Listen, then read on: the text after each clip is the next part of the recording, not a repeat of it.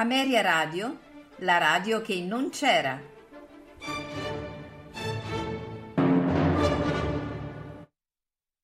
Quando ero paggio del duca di Norfolk, ero sottile, sottile, sottile, ero un miraggio vago, leggero, gentile, gentile, gentile. Quella... Ameria Radio presenta Tutto nel mondo è burla, stasera all'opera, con Massimiliano Samsa e Paolo Pellegrini. bello, Quando ero paggio, ero sottile, ero sottile, ero un miraggio vago, leggero, gentile, gentile, gentile. Signore e signori, buonasera, benvenuti alla puntata del venerdì di Tutto nel mondo è burla. Questa sera, al contrario delle altre volte, non c'è eh, Massimiliano, ma con me c'è Maria Teresa, che altre volte è stata con noi. Ciao Maria Teresa. Ciao Paolo, buonasera ai nostri radioascoltatori. Bene, eh, questa sera serata interessantissima perché? Perché tutti i, i cantanti, come il sottoscritto, avrebbero voluto avere nelle loro mani quello che stiamo per andare a presentare ora, cioè un manuale un- sulle audizioni per cantanti lirici, perché noi andavamo lì, si facevano le, le audizioni e poi si sentiva grazie, le faremo sapere, oppure senta che mm, può cantare anche no, quest'altra aria, no, le ha il repertorio, e allora già da lì si capiva. Però ecco, quelle erano le sensazioni. Invece questo libro ci spiega meglio com'è il funzionamento delle audizioni per evitare il grazie e quello proprio di uscita. Chi ha scritto questo libro? Lo ha scritto Eleonora Pacetti, che è qui con noi. Ciao Eleonora! Ciao, buonasera a tutti i radioascoltatori e grazie per l'invito. È un piacere. Allora, Eleonora, qui eh, eh, leggendo il curriculum eh, passerebbe tutta l'ora della puntata, però chiaramente evitiamo di passare il- l'ora con il curriculum e, e diciamo che... Beh, allora, però diciamo, eh, certo, eh beh, presentiamola. eh, presentiamola, assolutamente sì. Allora, sei una pianista, l'ho scoperto leggendo il tuo curriculum, non sapevo che eri una pianista. Benissimo, come come Maria Teresa, quindi ecco. Eh, poi... che è la eh, nostra salvezza, eh, che è come se fosse un antibiotico verso i cantanti. Ma essere pianisti è un, ormai è uno status, Eh, insomma, certo. un pianista chiaramente già significa aver allenato il cervello a cose quasi impossibili. ecco. Noto tra le due signore qua una leggerissima eh, così, ehm, ironia. Mm, Sì, è anche è un'ironia verso i cantanti, però vabbè, non lasciamo perdere. Dopo 32 anni di, di convivenza, questa cosa ormai sono abituato. Oh, una, una cosa molto interessante è che dal 2016 hai fondato e dirigi lo Young Artist Program del Teatro dell'Opera di Roma.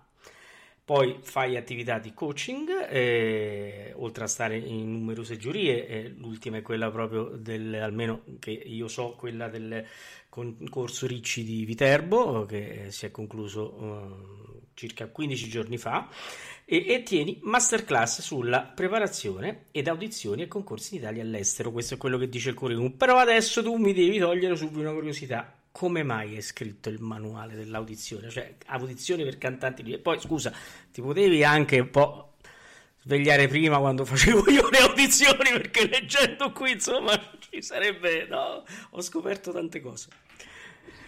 Vai. Ma allora, guarda, ehm, intanto quelle, diciamo, il mio incontro con le audizioni è abbastanza segnato dal destino. Eh, ovvero, come hai detto tu, io sono pianista, però ho studiato anche canto lirico e come primissimo lavoro, appunto, ho cominciato come tanti pianisti facendo la coach. Eh, al tempo stavo a Parigi e quindi mi occupavo molto del repertorio italiano, c'era anche un gran bisogno, devo dire. Poi, eh, dopo qualche anno di attività a Parigi, eh, mi è tornata la voglia di studiare, ero anche molto piccola e, e quindi sono tornata in Italia e ho fatto la Bocconi, eh, ho fatto management. Eh, appena finito il corso, il, il master in management, ho ricevuto, devo dire, una, una notizia che mi ha, cambiata, cre- mi ha cambiato, credo, un po' la vita, e cioè che eh, mi richiedevano eh, dal teatro alla Scala perché c'era bisogno di una mano all'ufficio casting. Eh, ebbi molta fortuna perché praticamente chiesero all'università di mandare una persona e l'università disse l'unico profilo che noi ci sentiremmo di mandare è quello di Eleonora perché appunto avevo eh, anche già esperienze dirette non solo musicali ma anche con i cantanti. Quindi io entro in stage a 25 anni alla Scala e vengo immediatamente buttata nell'ufficio casting a organizzare le audizioni. Quello è stato, diciamo, il mio, il mio compito principale. Quindi io per un anno e mezzo ho organizzato tutte le audizioni del teatro alla Scala. E ero piccolina, oltre a essere ovviamente una palestra per l'orecchio e, e per, eh, oltre che per capire il mondo, davvero per l'orecchio, immediatamente io ho cominciato a farmi quelle domande che poi anni e anni dopo diventano anche l'oggetto di questo libro, cioè perché alcune persone vanno avanti ed altre no, eh, perché a quella persona che comunque è brava gli viene detto grazie, invece all'altra persona le viene detto ma lei tornerebbe per un'audizione mirata. Eh, chiaramente un po' il confronto con il casting manager di allora, che era Luca Targetti, che è stato, diciamo, da questo punto di vista un mio grandissimo maestro, e un po' eh, l'esperienza di quell'anno e mezzo già hanno fatto sì che le audizioni fossero molto sul mio cammino.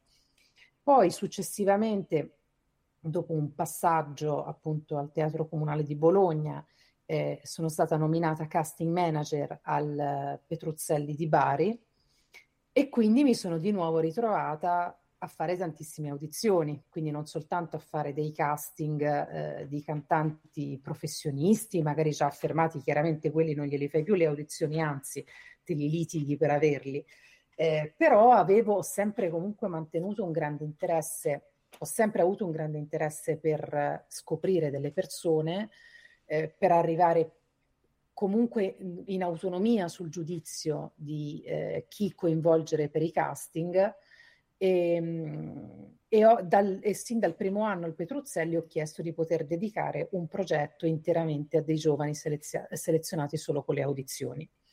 Quindi mi sono ritrovata per altri tre anni pieni a fare delle audizioni da mattina a sera eh, la situazione si intensifica ancora di più da quando appunto eh, sono, sono, stata richiesta a Roma e ho dato avvio all'Accademia. Praticamente da quel momento le audizioni sono diventate, da essere decine l'anno, sono diventate centinaia l'anno, eh, tra quelle che faccio per l'Accademia e quelle che faccio appunto eh, quando vado in giro per i concorsi.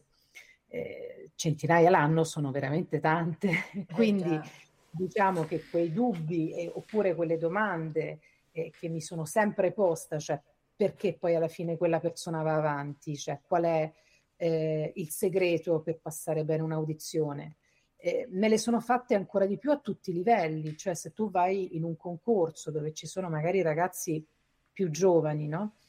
eh, dopo un po' che, che, fai pratica di concorsi, vedi che più o meno fanno tutti gli stessi errori e che la giuria più o meno fa sempre gli stessi commenti quando si, quando si trova davanti ai, ai medesimi errori. Ehm, ecco che io ho detto, ma perché nessuno glielo dice? Nel senso, ehm, ci vorrebbe, diciamo, qualcuno che di, di lavoro fa questo, quindi che di lavoro fa tante audizioni, che di lavoro passa tanto tempo in giuria, eh, che eh, dedica una grande parte del, del, del, proprio tempo lavoro a formare le persone su questa, eh, per passare questa fase, cioè quindi per dare gli strumenti alle persone per riuscire a non rimanere eh, in qualche modo imbottigliati in questa fase che è delicatissima, cioè la fine degli studi e l'inizio della carriera. Tanti talenti, secondo me, e questo diciamo che poi è stata la spinta che, che mi ha motivata poi per scrivere, cioè che a me ciò che io ho una grandissima, eh, una grandissima passione per il talento umano, cioè io adoro il talento, io quando vedo qualcuno che ha talento mi prostro perché credo che questo vada fatto, anche se si tratta di una persona magari molto giovane che quindi ancora da fare, inesperta, io se vedo il talento sento che è un richiamo importante. Quindi mi mortifica e mi intristisce il pensiero che magari persone di talento rimangano appunto impaludate perché eh, non hanno degli strumenti conoscitivi corretti per poter fare il salto in avanti. Quest- la dispersione del talento è, per me è, un, insomma, è uno scempio, quindi in qualche modo, anche se con degli strumenti ovviamente limitati perché sono i miei, quindi io non sono il Vangelo, ma soltanto, posso soltanto offrire eh, il frutto della mia osservazione, della mia esperienza, ho cercato di scrivere qualcosa che potesse eh, orientare quelle persone che, che, volevano essere appunto guidate per arrivare a una fase più professionale della propria vita. Certo. Diciamo che eh, non possiamo ovviamente eh, sviscerare tutto il libro perché sennò eh, non lo comprano e non lo leggono e questo non mi pare proprio il caso. Quindi, eh, però eh, se vogliamo cominciare a, a, a far capire no, ai nostri radioascoltatori, quindi a molti colleghi che eh, ci ascoltano perché eh, ci scrivono anche per chiedere delle, no, delle, dei consigli, non tanto su... Um, parlano proprio di repertorio e, e abbiamo noi delle chat dove eh, parliamo spesso con dei ragazzi soprattutto. Ehm, allora, tu fai un lavoro eh, molto certosino su uh, tanti aspetti che a prima lettura eh, parrebbero eh, superflui perché il cantante di per sé è quello eh, che dice io arrivo, canto, interpreto e poi dopo quindi eh, cioè, ho una bella voce, quindi passa la cosa.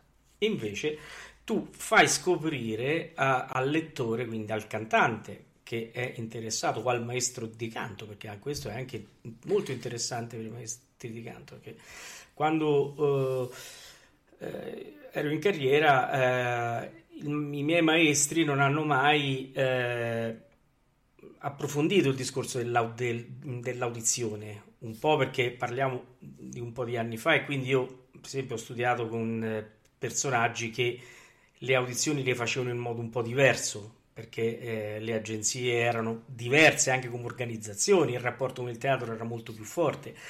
E, e ehm, e successivamente poi invece andando, stando mh, prima in una determinata agenzia, poi in un'altra dove eh, eh, diciamo c'era il mare magnum dei cantanti perché era un'agenzia molto, molto forte, molto grande, sì, che tuttora esiste anche se con eh, personaggi a loro diciamo eh, in direzione diversi. Allora lì si cominciava a ragionare si cominciava a ragionare su come affrontare l'audizione. Però uno si fermava a dire bisogna stare attenti a non essere scolastici, bisogna stare attenti in quel momento a portare eh, quell'aria che magari a te viene meglio perché forse faranno, cioè era tutto un pochino, eh, qui invece tu hai fatto una uh, design scientifica direi perché tu dai dei consigli precisi. Vogliamo cominciare a parlare di questo, del vari, di vari tipi di audizione, di tutto quello che gira intorno al mondo della, a quei 5-10 minuti in cui tu devi dire tutto? Allora, guarda, già sentendoti parlare, ehm, io farei una piccola premessa eh, che però penso sia utile. Allora, il mondo eh, delle audizioni è cambiato perché è cambiato eh, il mercato, è cambiato il mondo, eh, il mondo musicale. Cioè, rispetto a anni fa, ormai qualche decennio, decennio fa, diciamo, però comunque vedo che la situazione va in questa direzione anche adesso. Eh, sono cambiati i numeri, cioè ci sono molti, molti più cantanti che tentano di fare la carriera, cioè la numerica delle persone che studiano è più elevata e quindi di conseguenza tante, tante, una spinta maggiore in ingresso nel mercato. E purtroppo questo eh, con, coincide con una contrazione del mercato, perché in realtà il mercato prima assorbiva di più, soprattutto la provincia, quella che prima era la provincia, adesso assorbe molto di meno. Quindi noi abbiamo una spinta in entrata maggiore e una contrazione del mercato. Questo fa sì che l'audizione diventa non più un tentativo come poteva essere mh, appunto fino a qualche anno fa, ma diventa un vero e proprio spartiacque. Quindi in qualche modo dire a me le audizioni, io canto molto bene, ma a me le audizioni non mi riescono, purtroppo significa eh, mettere veramente in pericolo il proprio ingresso nel mercato. In più, rispetto a tempo fa, eh, anche le audizioni eh, durante la carriera di un artista eh, sono diventate eh, molto più presenti, nel senso che se eh, fino appunto a non molto tempo fa era anche immaginabile fare una carriera nazionale piuttosto buona e che poteva essere veramente più che sufficiente per, per, per poter dire di aver fatto un'ottima carriera. Eh, oggi è un po' più complicato, cioè un giovane per cominciare deve già essere orientato a poter fare delle audizioni in vari paesi, quindi in vari contesti. Questo chiaramente cambia anche la, ogni volta che cambia il contesto bisogna che cambi anche un po' la forma mentale con il quale si fa l'audizione. Quindi ecco che anche a delle persone molto giovani le sfide riguardanti le audizioni vengono poste sin dall'inizio.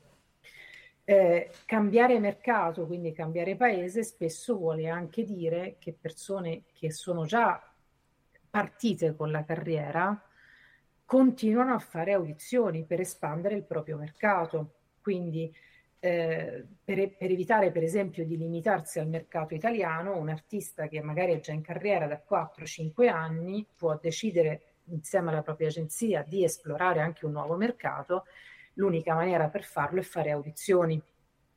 Ecco che appunto il mondo dell'audizione si è evoluto anche un po' con eh, il mercato in sé.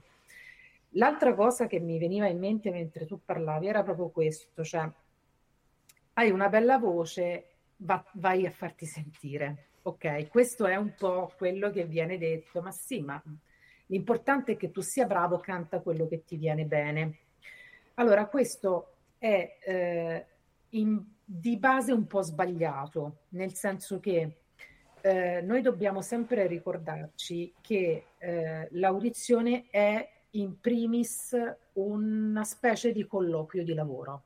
Ok, quindi l'audizione è, se vogliamo dirlo, appunto adesso sto diventando molto bocconiana, mi sto odiando sola.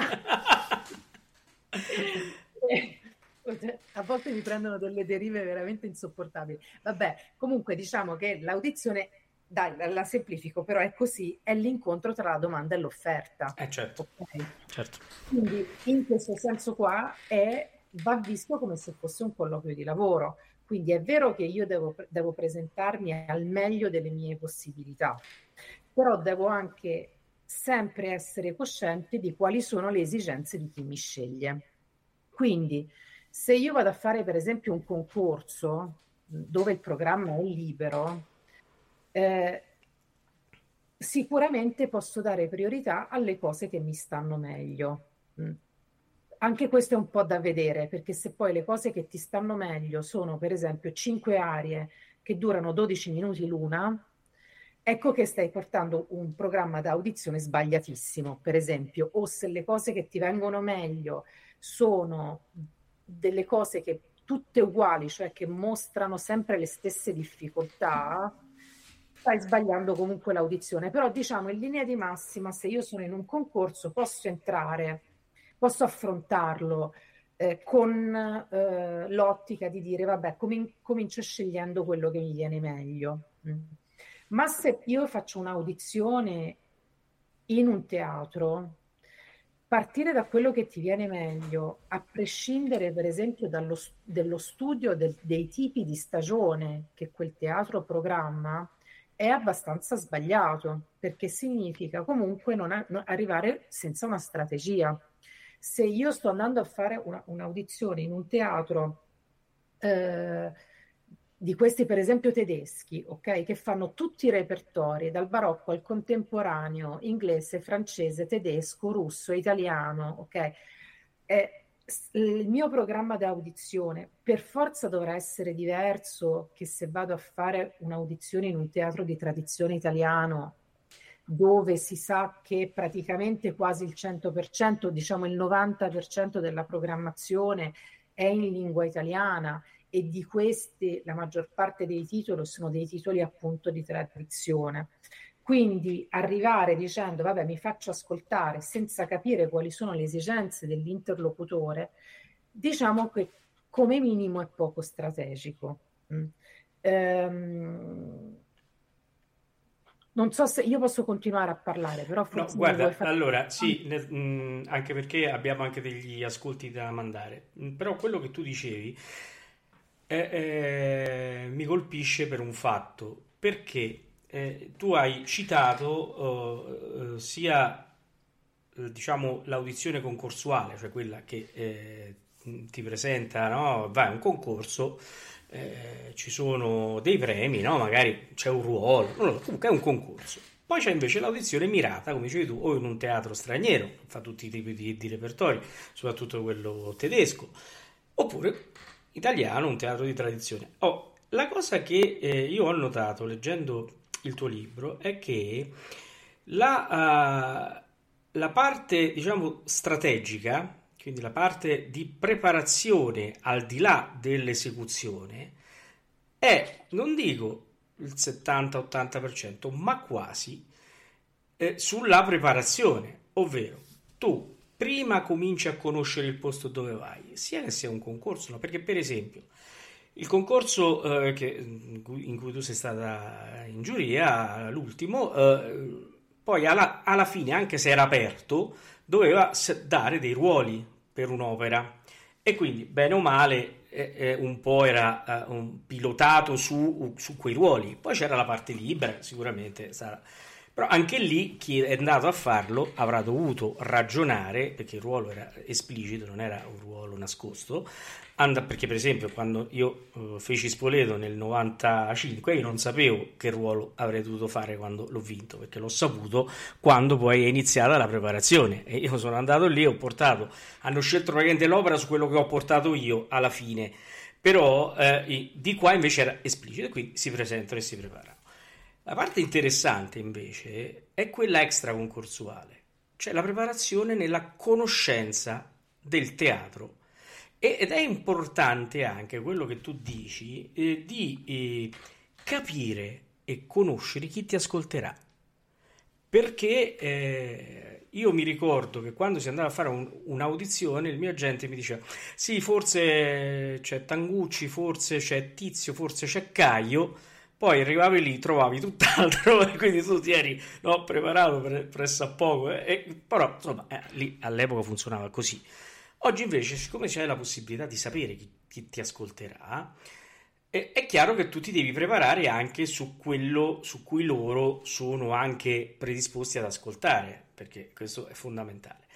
Altra cosa che eh, eh ho letto, ma ho, ho visto provare anche in un altro eh, concorso internazionale che, eh, a cui abbiamo assistito a settembre, che eh, oltre l'audizione in presenza, spesso si parte da un video mandato, da un audio mandato col video. E questo non è una cosa semplice, perché eh, se tu non sei preparato, non sei pronto ad affrontare te stesso con la telecamera che c'è davanti, tra parentesi, quindi non riesci a bucare lo schermo mh, mm, per far capire le tue possibilità, eh, lì parti male. Perché chi vede quello, mh, mm, se non sei bravo a, a trasmettere, ti cestina subito. E questo, anche se sei una voce stile Pavarotti o Callas, eh, mm, se non passi, non passi. Ed io ho visto, per esempio, ed è una cosa che abbiamo commentato in, in, in diretta, che bellissime voci o voci anche eh, particolarmente eh, interessanti anche dal punto di vista del, del repertorio proposto, anche perché era un repertorio che non si sente molto spesso, naufragavano perché andavano a, a cozzare, a sbattere su quello che poi era la loro eh, proposizione, non tanto interpretativa, perché poi alla fine se uno sentiva solo poteva anche andare, ma tutto il contesto, da, come dici tu, dall'ingresso in palcoscenico, dal modo di porgere la voce, dal modo di sottolineare un acuto, dal modo di sottolineare un pianissimo, che poi chi vede dall'altra parte è, è, ed è pratico perché chi ti ascolta e ti, e, e ti giudica non è, è l'uomo della, della, strada, è uno che, che, fa di mestiere il direttore artistico o un direttore d'orchestra, cioè è uno che di musica ne capisce, è, è chiaro se tu mi sottolinei una curva e dico, oddio l'ho fatto bene, è chiaro che lì è finita, perché io mi accorgo che tu dici, allora c'hai paura che non, che non lo facevi bene. Cioè, ho visto tutti questi meccanismi, che io devo dire la, la verità, io questo libro me lo sono letto in, in, vacanza e mi è capitato subito di andare a sentire questo concorso eh, nel cir- giro un mese dopo e dico, ah, accidenti, è vero, cioè l'ho l'ho diciamo eh, eh, messo in pratica che fossi io eh, capito? L'ho provato subito. Eh, no, c'è ragione perché vedevi anche voci molto, molto belle. Certo. Beh, allora, intanto ti ringrazio insomma, che tu l'abbia testato e che il test abbia dato risposta positiva. Questo mi fa davvero molto piacere.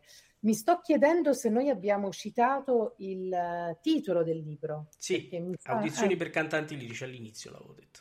Perfetto, che è un libro edito da Curci. Sì e, ehm, prima di, di, rispondere diciamo un po' agli stimoli che tu mi hai dato, ci tengo anche a, a ringraziare diciamo, i grandi professionisti e artisti che hanno voluto eh, scrivere all'interno del libro del, dei propri contributi che se mi permetti lo, li, certo, li citerei molto velocemente.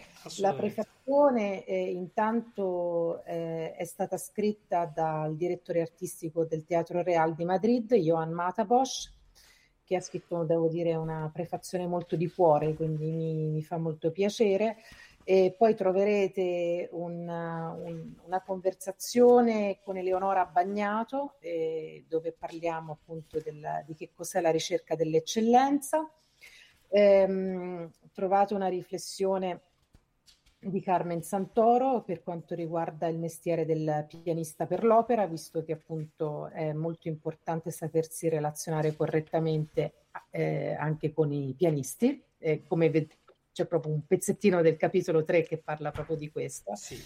Per quanto riguarda eh, la parte di regia, e su questo diciamo che vorrei anche un po' ritornarci a sì. partire dai tuoi spunti, ehm, mi, hanno dato, mi hanno mandato il loro contributo preziosissimo, due dei registi più importanti eh, del paese che sono affermatissimi anche a livello appunto mondiale, che sono Damiano Michieletto e Emma Dante, eh, di cui entrambi appunto, eh, di cui trovate per, eh, in, in, entrambi i casi una, una testimonianza eh, sul, sul, libro. E poi invece per quanto riguarda i cantanti abbiamo eh, Ermonella Iaho che eh, che ha mandato un intervento, devo dire, molto toccante e anche un po' eh, difficile da inquadrare, però eh, diciamo che parla di, di, che cos'è l'espressività e di come l'espressività può fare la differenza. E poi testi- abbiamo messo la testimonianza di eh, Roberta Mantegna, che è una mia allieva diretta, eh, che sta, sta, facendo una bellissima carriera internazionale e quindi ha voluto mandare, diciamo, due righe su come eh, questo approccio l'abbia aiutata ad arrivare in, pochi, in poco tempo dov'è e, e, poi abbiamo sempre come cantanti Sumi Joe che parla del, ehm, dell'importanza del, della disciplina e dei valori. E poi c'è un'interessante intervista alla direttrice d'orchestra italiana che sta facendo una carriera veramente mondiale, Speranza Scappucci, ha appena lasciato l'Opera di Parigi, adesso è al Metropolitan di New York. Insomma, è veramente la direttrice italiana che ci sta più inorgogliendo eh, in assoluto e lei eh, parla di come eh, utilizzare diciamo al meglio eh, la preparazione musicale facendo un confronto tra la preparazione musicale ehm, dei cantanti, dei maestri collaboratori e dei direttori d'orchestra, quindi come queste discipline possono diciamo imparare l'uno dall'altro come prepararsi al massimo musicalmente. Quindi eh, scusate, io ci tengo sempre ovviamente a ringraziare le persone che hanno collaborato perché eh, si tratta insomma di persone molto impegnate, quindi so che non è stato esattamente gratuito per loro farlo. Certo. E, ehm, invece per tornare appunto ai tuoi stimoli... Oh, prima eh, che passi ai miei stimoli, mandiamo un ascolto? Volentieri. Mandiamo il Vissi d'arte Oh yes, cantato dalla nostra amica Raina Cabaimasca.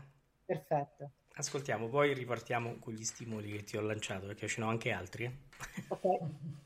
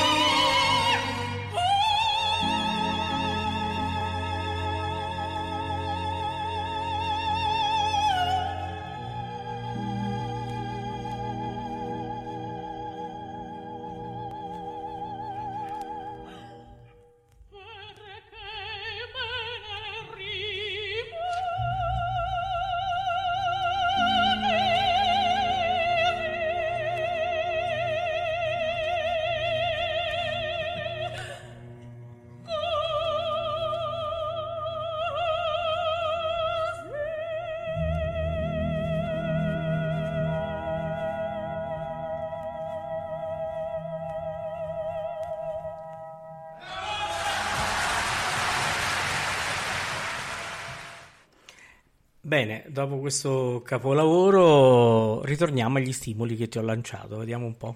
Allora, Bene, allora intanto eh, diciamo perché abbiamo scelto eh, di mettere l'aria di posta? Eh, ha un senso diciamo anche nel nostro, nel nostro discorso delle audizioni, perché ci sono arie che eh, in qualche modo non devono essere utilizzate o quantomeno dovete sapere che se le utilizzate non forniscono eh, delle informazioni sufficienti per potervi dare il ruolo ovvero soprattutto, immaginiamo soprattutto un'audizione mirata, che sono appunto le audizioni che si fanno eh, pensando a dei ruoli specifici. Se voi portate eh, l'aria di Tosca, sapete bene che diciamo, questo è l'unico momento veramente legato, riflessivo e ehm, totalmente in contrasto con i, i, i, movimenti interiori della protagonista che spesso si eh, traducono in un canto spiegato, in un canto molto nervoso, quindi con dei salti, con dei dovuti improvvisi. Dall'aria non si può capire come una persona canterebbe il ruolo. Mm. Quindi, per esempio, in un'audizione mirata, pensare di vincere il ruolo di Tosca portando soltanto l'aria sarebbe totalmente velleitario. La stessa cosa, non so, un altro esempio classico di, di questo tipo di eh, discrepanza è Carmen. Eh, da, da, da, come una canta la banera di Carmen, noi riusciremo mai a sentirci tranquilli a dare il ruolo di Carmen a qualcuno? Assolutamente no, perché appunto il personaggio ha talmente tante criticità a livello attoriale eh, che è praticamente impossibile dalla banera riuscire a dedurre l'intero ruolo. Diverso per esempio, ecco, per rimanere a Tosca, è eh, Cavaradossi. Cioè, se uno ti porta le arie di Cavaradossi, tu glielo dai il ruolo? Beh, forse sì, perché quanto, comunque dalle arie già si può più o meno capire il, eh, la tenuta eh, vocale. Quindi queste sono piccole cose che però bisogna sempre tenere a mente. Ehm, per tornare appunto a quello che dicevi tu, eh, noi nel libro, ehm, scusami, io nel libro ho cercato di, ehm, di fare una distinzione molto importante, cioè ci sono dei fattori che noi non possiamo controllare, che sono completamente imponderabili. Ci sono invece dei fattori che noi possiamo controllare e quindi sono sotto la nostra, sono il nostro potere. La preparazione è, è l'unico principalmente, è il grande strumento che è nelle nostre mani e quindi è uno strumento totalmente da noi plasmabile e utilizzabile. Ecco perché tutto il libro si focalizza tantissimo sulla preparazione. Eh, si focalizza tanto sulla preparazione anche eh, in una maniera un po' diversa da quella che hai citato tu, quindi non soltanto lo studio del contesto, ma anche eh, quella che io ho chiamato l'autoanalisi. L'autoanalisi è un metodo di preparazione, cioè cominciare a partire dalla comprensione dei propri mezzi vocali, dai propri mezzi tecnici, eh, di riuscire a definire il proprio timbro, riuscire a capire esattamente qual è il eh, registro di appartenenza, riuscire a capire eh, qual è la propria attorialità, quindi riuscire a definire la propria attorialità, da, riuscire a dare degli aggettivi, qual è il mio personaggio spontaneo, cioè quello che mi sta più spontaneamente addosso, quello che invece io posso cantare però mi necessita, non mi sta spontaneamente addosso, quindi necessita di fare degli esercizi di transizione che sono quelli che si fanno eh, normalmente, li fanno gli attori, quindi sono cose eh, molto provate già sulla scena.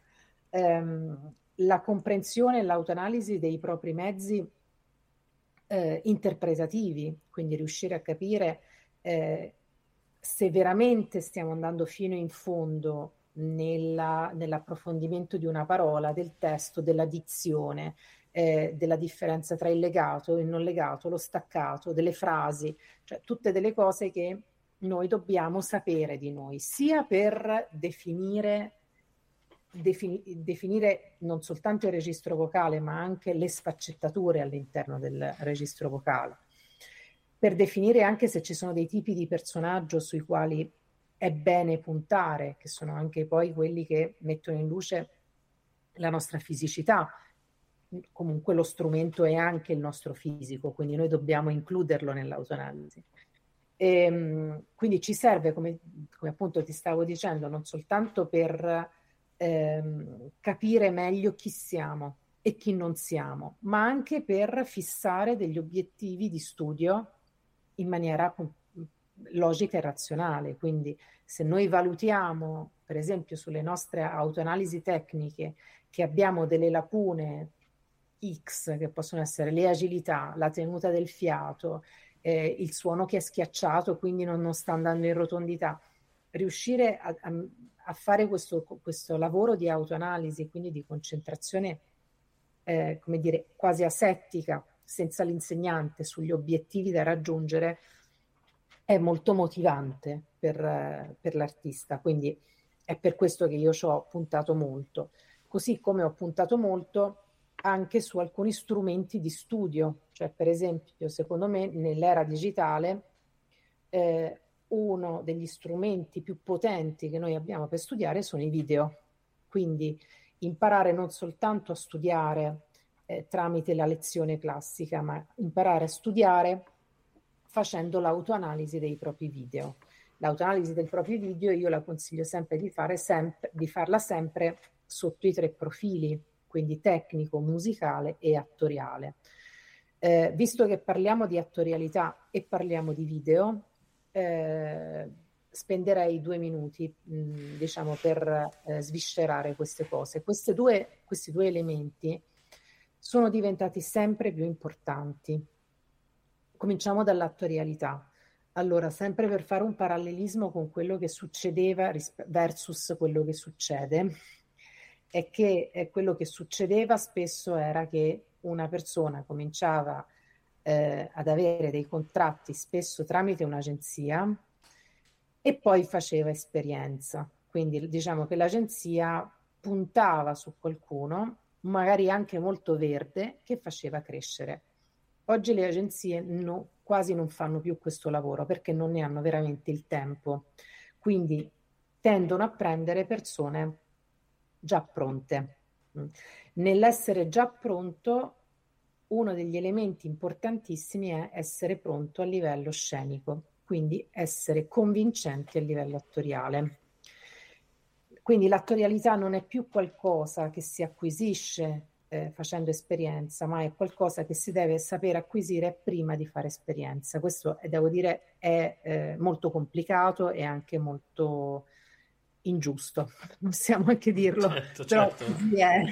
Così è. Così è. Certo. Quindi a un certo punto io eh, trovate eh, in, nel capitolo 3 una parte abbastanza, abbastanza lunga eh, che riguarda appunto come preparare le audizioni dal punto di vista attoriale.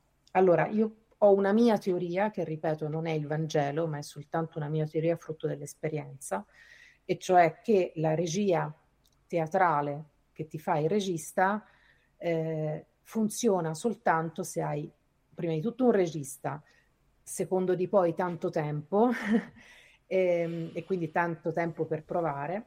Terzo di poi funziona se hai, eh, diciamo, tutto quello che hai normalmente in scena, quindi eh, lascia stare le scene, i costumi e le luci, che però in, sempre importanti sono, ma soprattutto se hai con te gli altri personaggi. Quindi le regie d'opera giustamente si basano moltissimo sull'interazione tra i personaggi, oltre che sui movimenti all'interno dello spazio scenico. Se noi trasferiamo questo in un'audizione, ci accorgeremo presto che non abbiamo né la possibilità di fare dei movimenti all'interno di uno spazio scenico, perché l'audizione è più o meno da fermi, né abbiamo con noi gli altri cantanti che quindi possono essere quelli che si chiamano gli acting partner, cioè delle persone con le quali interagire.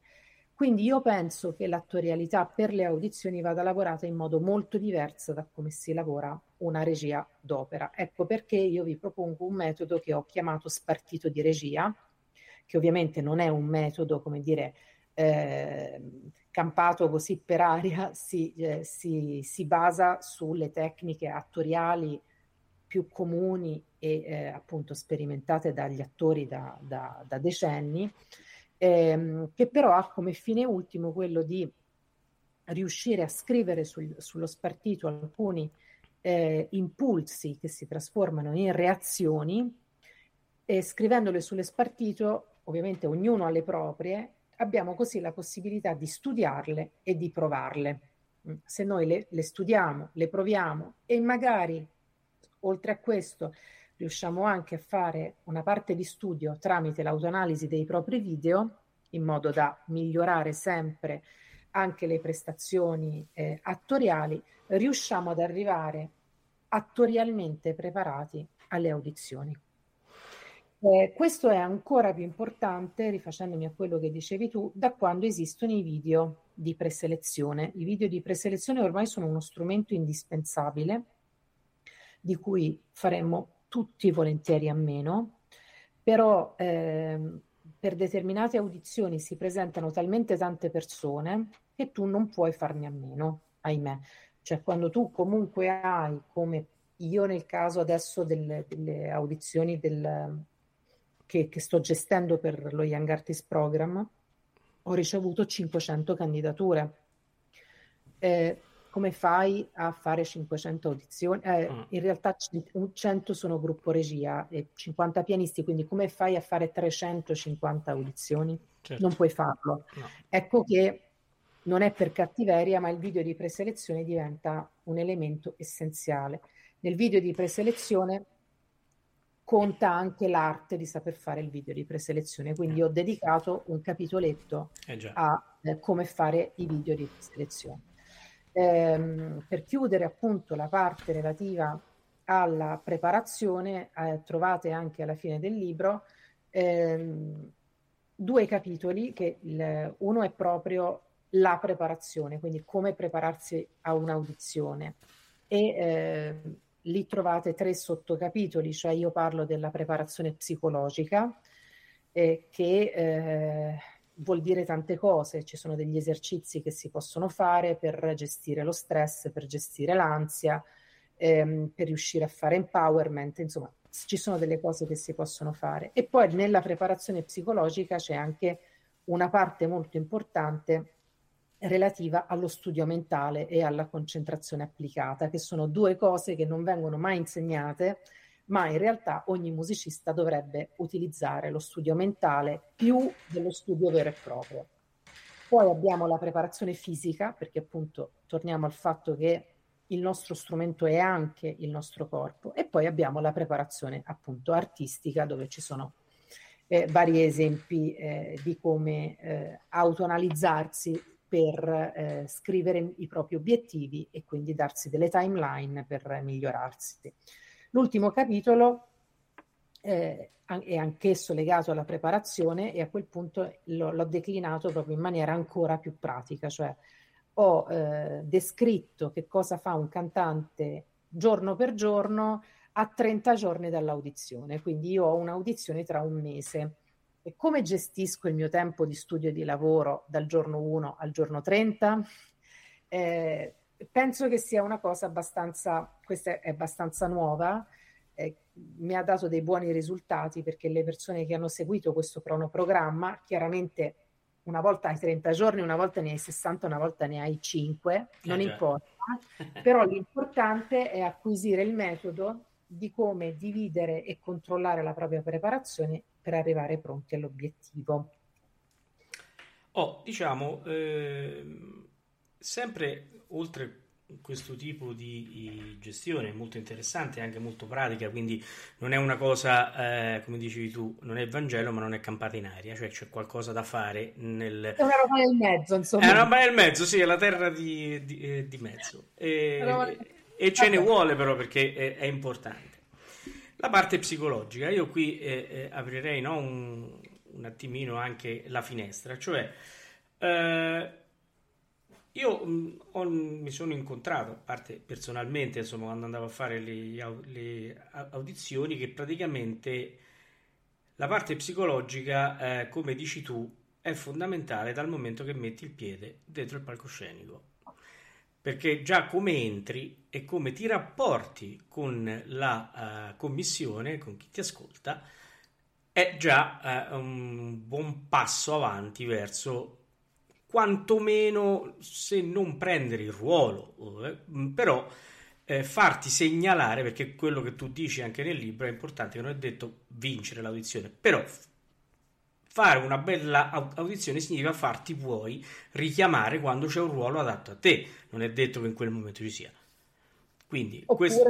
appunto tenerti in mente, segnalarti certo. a un altro collega, farti eh, segnalarti in un'altra occasione, rifa- richiamarti dopo un tot a farti risentire, cioè una buona certo. audizione è sempre una buona audizione, anche se non porta dei risultati. Dei risultati. Quindi la cosa eh, importante che eh, mi ricordo io, e mm, credo che sia cambiata anche perché vedendo le, le atmosfere nei, diciamo, negli ultimi posti dove sono stato, negli ultimi teatri, a vedere proprio il, l'atmosfera delle audizioni, è tutto quello che gira fuori del palcoscenico anche. Perché? Perché tu ti trovi, a parte che tu parli, eh, dai anche dei consigli da quando si entra in teatro, no? Da quando si entra in teatro, che si arriva, eh, quindi anche mh, si, cioè, modi di comportamento, no? Eh, secondo me uno sottovaluta invece è importantissimo perché provato anche sulla pelle eh, avere un, una bella empatia con chi ti accoglie è fondamentale. Io mi ricordo, eh, senza far nomi, ma eh, in un teatro entrai sorridente con la persona che mi, che mi accoglieva e ci, ci, ho subito preso confidenza e mi ricordo che mi accompagnò fino al palcoscenico eh, eh, dando anche no, quella, eh, quell'impressione un po' di, di, casa che magari invece lì non c'è eh, tante volte. Quindi è fondamentale. Ma parliamo anche del rapporto con i colleghi nel momento del, del, dell'audizione. Non solo nell'audizione anche nei concorsi allora, così, senza fare nomi, mi ricordo che in un'audizione eravamo eh, 200 eh, passa, quindi di tutte le, le, voci, e in commissione c'era Joan Sutherland, quindi la compianta Joan Sutherland e Richard Boning. La prima cosa che i colleghi facevano, oddio, oddio, oddio, ci stanno loro, che succede?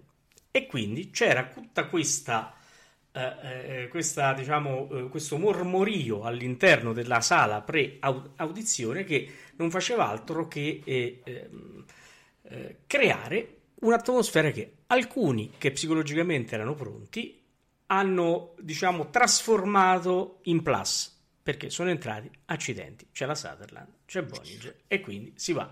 Altri li ho visti uscire piangendo perché non sono riuscito a fare. E questo non è un, una, una, un fatto secondario, perché anche il rapporto con il collega, il rapporto con il pianista, come dici tu, qua è fondamentale perché devi riuscire a trovare quell'empatia che ti porta poi a, a, a fare una buona audizione. Allora, tutto questo, eh, mh, diciamo, questa premessa è per chiederti, ma la famosa corazza verso certi appuntamenti, il carattere verso certi appuntamenti, lo si può formare? Allora, io non ho la risposta, nel senso che mm, è, è, è molto individuale. Eh, nel peggiore dei casi ovviamente la risposta è no, nel senso io mi ricordo il mio maestro di pianoforte Lazar Berman, quindi uno dei più grandi pianisti Accidenti eh, mai esistiti, eh, la moglie mi disse, guarda, lui eh, ha, ha, sempre avuto paura del palcoscenico, ma è una paura come di morire, cioè un tipo di paura, è un terrore. Come, lei dice, come la paura di morire e non dice te pensi che sia passato? Non è mai passato non suonava più ovviamente le, il maestro quando studiavo io con lui però non è mai passato. Quindi nel peggiore, nella peggiore delle ipotesi la risposta è no. Nella migliore delle ipotesi la risposta è si passa da sola la paura eh, del palcoscenico o dell'audizione. Eh, la risposta che trovate nel libro è una risposta intermedia ovvero passa se noi l'aiutiamo aiutiamo a farla passare. Quindi passa se noi eh, ci dotiamo di alcuni strumenti che possano renderci un po' più robusti anche a livello mentale. Eh, quindi io appunto eh, non sono una psicologa di formazione, quindi io mi sono veramente limitata a eh, quelle cose che sapevo che eh, che potevo, come dire, toccare senza invadere una materia che non è la mia. Sicuramente bisogna imparare a conoscere le proprie paure e quindi anche ad etichettare le proprie paure, quindi darle un nome, nel darle un nome saper in qualche modo anche eh, conoscere la strategia per chiuderle in un cassetto quando serve e poi riaprire quel cassetto quando non ti serve più Sicuramente un artista oggi non può eh, non eh, fare i conti con tutti, tutta la vastissima gamma di esercizi di respirazione eh, che poi portano anche a uno stato di meditazione, quindi a uno stato meditativo, di calma della mente, sono tutti strumenti che oggi credo che non, insomma, sarebbe un peccato non utilizzarli, mettiamola così. Dobbiamo anche a livello appunto psicologico eh, riuscire a imparare a gestire le interferenze, nel senso che noi dobbiamo imparare a rimanere concentrati anche se c'è casino attorno a noi. Casino vuol dire o disturbi visivi, quindi tu c'hai la commissione e uno a un certo punto fruga nella borsa o sta, sta, scrivendo al computer e tu non sai se sta mandando una mail o sta, sta scrivendo le note sulla tua audizione, sono cose che sono cose che danno molto, molto fastidio, sono delle interferenze visive insopportabili, a volte sono interferenze uditive, tu sei in palcoscenico, chi sta in palcoscenico per davvero lo sa, palcoscenico è un luogo rumos, rumorosissimo, quindi tu, cioè anche in mezzo a una recita, stai cantando e senti un casino, quello che chiama in radio quell'altro, il macchinista che sposta una roba, cioè è un luogo di lavoro veramente con delle folle. Quindi imparare a gestire le interferenze. Io consiglio anche moltissimo, e questo devo dire l'ho preso molto dalla psicologia dello sport, eh, tantissimi esercizi di visualizzazione. Devo dire che gli esercizi di visualizzazione sono veramente potentissimi, cioè ti danno una forza e una preparazione per la gestione dello stress eh, efficace. E, e poi, come ti, come ti, stavo dicendo prima, io eh, so, suggerisco sempre di utilizzare la mente come un'alleata anche in fase di studio. Quindi io prima parlavo dello studio mentale, quello vuol dire che tu la mente la usi come alleata in fase di studio. Questo significa avere dei risultati in termini di studio enormi. Eh, lo studio mentale è un'etichetta grande, ma sotto ci sono tanti tante cose di cui bisogna parlare, bisogna parlare dei diversi tipi di memoria, cioè noi abbiamo una memoria concettuale, ma abbiamo anche una memoria uditiva, ma abbiamo anche una memoria muscolare e il cantante deve imparare ad allenare queste memorie in maniera distinta, cioè noi possiamo fare un, perché una aiuta l'altra, quindi certo. se io imparo a memoria i nomi delle note, faccio un esempio, quando poi vado a cantare quel passaggio di agilità difficilissimo che prima era sempre sporco, se io ho imparato a memoria i nomi delle note, il passaggio di agilità, come per magia, risulta pulitissimo. Mm? Perché non è che ho fatto, non è che ho fatto una magia, ho semplicemente eh, sovrapposto alla memoria muscolare la memoria concettuale. Mm? Se io sto combattendo eh, contro i suoni fissi, dico le prime cose che mi vengono sì. in mente. Ok, ehm, lo, lo, faccio sì con la tecnica, quindi eh, cercando di controllare il palato, cercando di, di, di stare attenta alla lingua, magari aprendo l'apertura mandibolare. E quella è la memoria muscolare, che va benissimo. Ma vogliamo esercitare anche la memoria uditiva? E quindi immaginare il suono che io voglio produrre immaginarlo proprio in maniera molto molto chiara e vedere se io mi concentro molto sul suono che voglio produrre, che cosa si muove a livello muscolare per produrlo. Certo. Perché fino a che una cosa non la riesco a pensare, non la riesco neanche a fare.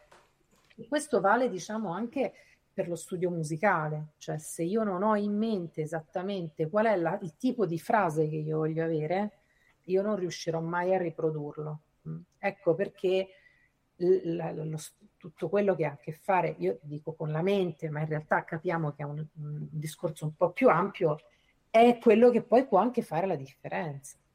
Assolutamente sì, eh, sono pienamente d'accordo eh, con te, vedevo anche Maria Teresa che era, che, eh, era d'accordo, da pianista sì. chiaramente, eh, eh. ecco, quindi sono circondato. no, no, è, è vero, sono pienamente consapevole.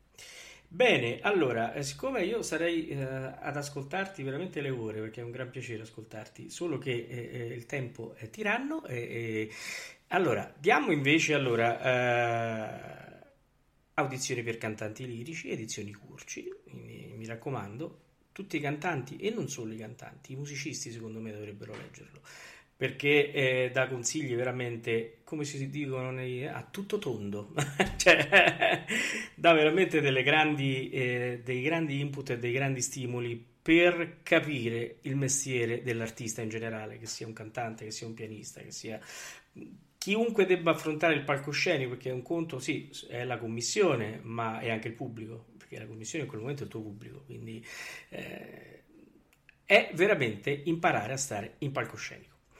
Bene. Senza non... avere tante paranoie. Senza avere tante paranoie, mm. questa è una battuta forse che, verso qualcuno. Ecco, i cantanti... Che, io in questo momento non conosco o faccio finta di non conoscere. È eh, vero però, sarà il fatto che lo, il loro strumento è il fisico stesso, il fatto di no, comunque non, non, averlo fuori dal corpo, no? come noi pianisti per esempio. Eh, ecco, penso che anche questo sia un, eh, un fattore importante anche a livello psicologico, perché sì. in realtà i cantanti in questo sono molto più... Mm, eh, sì, sono più vulnerabili. Sì, brava, sono brava, più sì. vulnerabili. Stava per dire pappamolli, però no, eh, no, eh, no, lo dico subito perché... vulnerabili, è vulnerabili. Vero, è vero. Ecco, va bene. Io ho trovato questo uscita elegante da questo impasse. sì, sì, ma tanto io siccome la vedo qua vicino so che già che pensa Ecco, poi dopo dici i tenori sono particolari. Il libro è davvero molto interessante. Il libro è interessantissimo, ho detto ce ne voleva qualche anno fa. Eh, però vabbè, eh, niente, alla prossima vita me lo porto dietro e vedremo grazie. che succede. Senti, allora Eleonora, grazie tante. Eh, speriamo di ritrovarci presto in una nuova trasmissione, magari con un nuovo libro, oppure magari parliamo di qualcos'altro che sicuramente potrebbe essere interessantissimo. Eh? E io chiuderei la trasmissione ascoltando uh, José Carreras che canta la solita storia del pastore. Benissimo, e io approfitto per ringraziarvi ancora una volta per l'invito, per questa ora insieme e per uh, ringraziare i radioascoltatori che ci hanno seguiti. Grazie Eleonora, buona serata. Eh? Grazie, Grazie tante. Buona grazie. serata. Buona serata.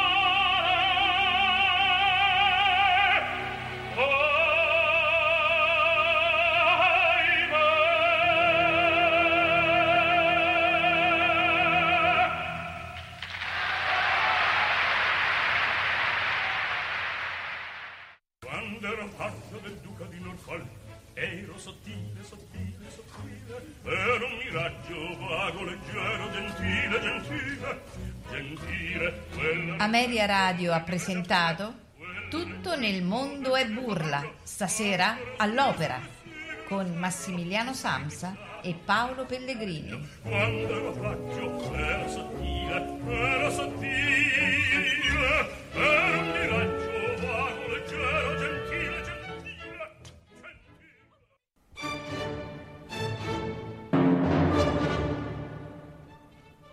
Ameria Radio, la radio che non c'era.